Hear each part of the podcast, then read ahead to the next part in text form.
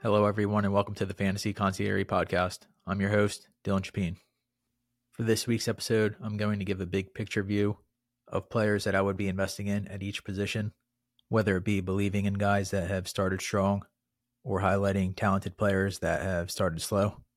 Basically, with three weeks of action in the books, we have somewhat of a clearer picture. But as De'Von Achane showed last week, talent is the most important thing. The best players, even if some aren't seeing a lot of action right now or a lot of production, are usually the ones that will emerge and be difference makers. So I'm going to go through each position and hit on a few guys that maybe you should be looking to acquire or stick with for the rest of 2023. At quarterback, the first guy I'll mention is Dak Prescott. The Cowboys have a couple of tough matchups taking on the Patriots, although their cornerbacks might be an issue if they're not healthy, and the 49ers over the next couple of weeks. But the Dallas passing attack, I think, will get going with that dangerous trio of CeeDee Lamb, Brandin Cooks, and Michael Gallup. And the unfortunate loss of Trevon Diggs for the season makes the defense slightly less formidable which could result in some higher scoring games when it's needed. So maybe keep him on the bench for the next couple of weeks. But long term, I like Dak as a low end QB1. That should definitely be rostered as bye weeks begin next week. Jared Goff is another option that should at least be on benches and has QB1 appeal for most weeks.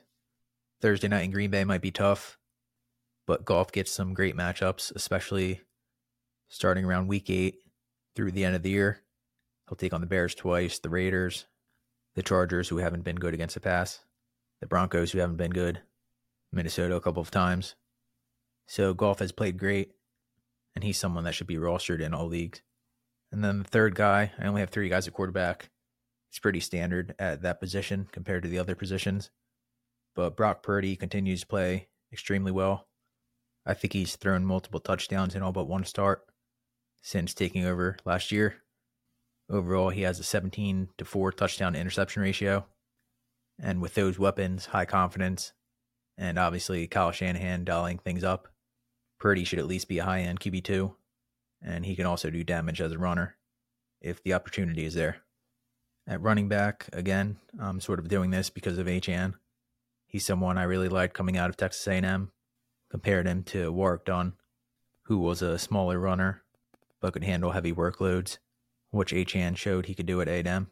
So Raheem Mostert is the lead back for Mike McDaniel's offense, but he has a history of durability issues. So there's definitely a scenario where Achane becomes a lead guy that could potentially vault him into the RB1, RB2 ranks, but he's at least a high upside flex option, and it's very encouraging that Miami trusts him in scoring territory. So the other guys I would target first is Jahmyr Gibbs, it feels like he's been mentioned on every episode, but the talent is obvious. He handled 17 carries last week, which he turned into 80 yards, and I still think he'll start breaking some chunk gains as the game slows down for him and Detroit puts more on his plate. So if there are fantasy owners out there that are disappointed by a start, I'd hold tight. And if Gibbs is available for trade, he's probably the top running back I would target. I'd also look to target Rhamondre Stevenson.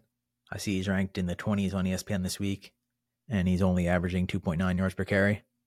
But the output in the receiving game should improve, and the schedule in terms of opposing run defenses should really lighten up after the next couple of weeks when the Patriots take on the Cowboys and Saints. After that, probably not really a matchup to avoid until maybe week 18 versus the Jets. But Stevenson is a high floor option that should eventually start to get rolling with some bigger games. Another guy to continue believing in is Kyren Williams, who didn't have a big game on Monday night, but was missed a few times by Matthew Stafford and could have easily had a touchdown if he would have been hit when open underneath. But Sean McVay clearly has high trust in him.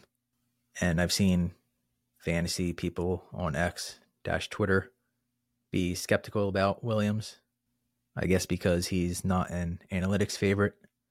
But Williams does all the little things well. Most importantly, he's extremely reliable in pass protection. So that will keep him on the field. And the only real concern I would have is maybe Jonathan Taylor being traded to the Rams, but that might not be a likely scenario. And Williams should at least be a high end RB2 with a slight boost in full PPR formats. The final running back I'll mention is Zach Charbonnet. I'm very high on Kenneth Walker. He's had a couple of multi score games in a row, but the reason to invest in Charbonnet is similar to why it made sense to invest in Achane, in that he's a very talented player. He's flashed the physicality that made him a second round pick, despite Seattle already investing in Walker. But if Walker were to ever miss time, Charbonnet would probably be an immediate RB1 option. So if he's available in your league, I'd make it a priority to get Charbonnet on your bench. At wide receiver, this will probably be the most helpful position in terms of providing my views because there are a few guys that are definitely struggling in terms of numbers, but should be believed in based on the talent. First would be Jahan Dotson, who has not produced thus far, but has been open a few times for big games that have been missed by Sam Howell. I knew going into the season that the first four games, or at least from week two to week four, would be difficult for the passing attack of Washington. So I'd anticipate Dotson maybe being dropped in quite a few leagues this week. So if that's the case, he needs to be instantly claimed or added as a guy that I still think has definite wide receiver two potential. And I wouldn't play him this week against the Eagles but they get a quick turnaround to face the Bears next Thursday night. And that's when Dotson could probably start to be played confidently in lineups.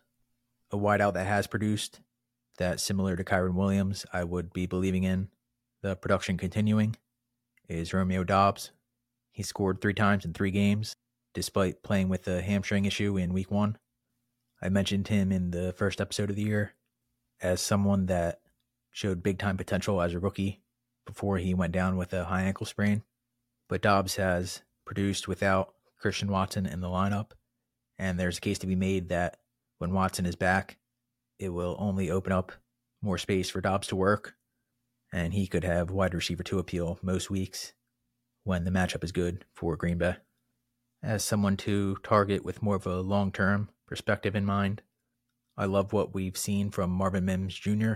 He's only caught seven passes, but they've gone for 195 yards and a touchdown. And he's also been involved as a runner and a returner, had a touchdown last week. So with Denver at 0 3, it wouldn't be a surprise if they ended up moving Jerry Jeudy or Courtland Sutton. But either way, I think Mims will become a full time player by the end of the year. And his talent pairs very nicely with the deep ball of Russell Wilson and the mind of Sean Payton. So Mims is someone to acquire that can be started in a pinch based on the upside and could have more reliability as we hit the second half of the year. Last week, I mentioned Michael Gallup as someone I liked versus Arizona. He was quiet in the first two games, but had a nice showing with 92 yards on seven targets. So hopefully that gets him going. Dak Prescott has trust in Gallup and as mentioned, when the schedule lightens up, I'd expect the passing attack for Dallas to have an increased ceiling. And hopefully, Gallup becomes more involved in the red zone where the Cowboys have not been at their best to begin 2023.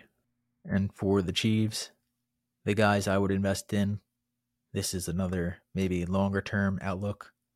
But I think the primary trio might end up being Rashee Rice, Kadarius Toney, and Marquez Valdes Scantling, with Justyn Ross, Skyy Moore, and others mixing in. But in particular, I'd say Toney and Rice are the ones with the biggest upside to become top target for Patrick Mahomes. Toney, I think, only played a couple of snaps last week. He was dealing with toe injury, but can obviously make plays when featured. And Rice has been given opportunities over the middle of the field. Last week, he was I think tackled at the one yard line twice. The Chiefs are going to trust him more and more, but he saw seven targets and played over 50% of the team's offensive snaps. He will only continue to gain more and more trust from Mahomes and Andy Reid. So I really like Rice. I like the talent coming out of SMU and have hopes for him to emerge as the top wide receiver for Kansas City. And then at tight end, again, want to sort of base this episode around investing in talented players. Kyle Pitts has been a major disappointment in terms of the numbers so far. I know previously Dez Bryant, I think, said he should be traded to the Cowboys, and RG3 now is saying the same. I don't think Atlanta will trade him, but he did see nine targets last week and has left quite a bit of production on the field, whether it be Desmond Ridder just missing him or Pitts not being seen when he's open. But if things slow down enough for Ridder, or he if he doesn't improve, maybe Taylor Heinicke gets a shot, then Pitts undoubtedly has the talent to break out.